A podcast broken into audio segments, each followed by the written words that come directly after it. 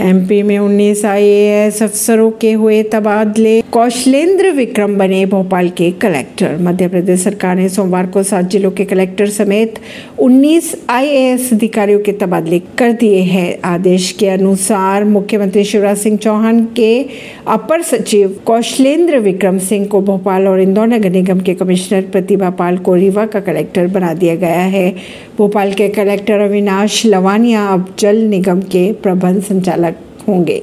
चीन द्वारा अरुणाचल की कई जगहों के नाम बदलने पर भारत ने दी अपनी प्रतिक्रिया।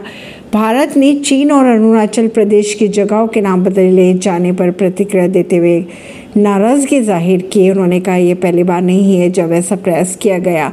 भारत ने यह भी कहा कि हम इसे सिरे से खारिज करते हैं।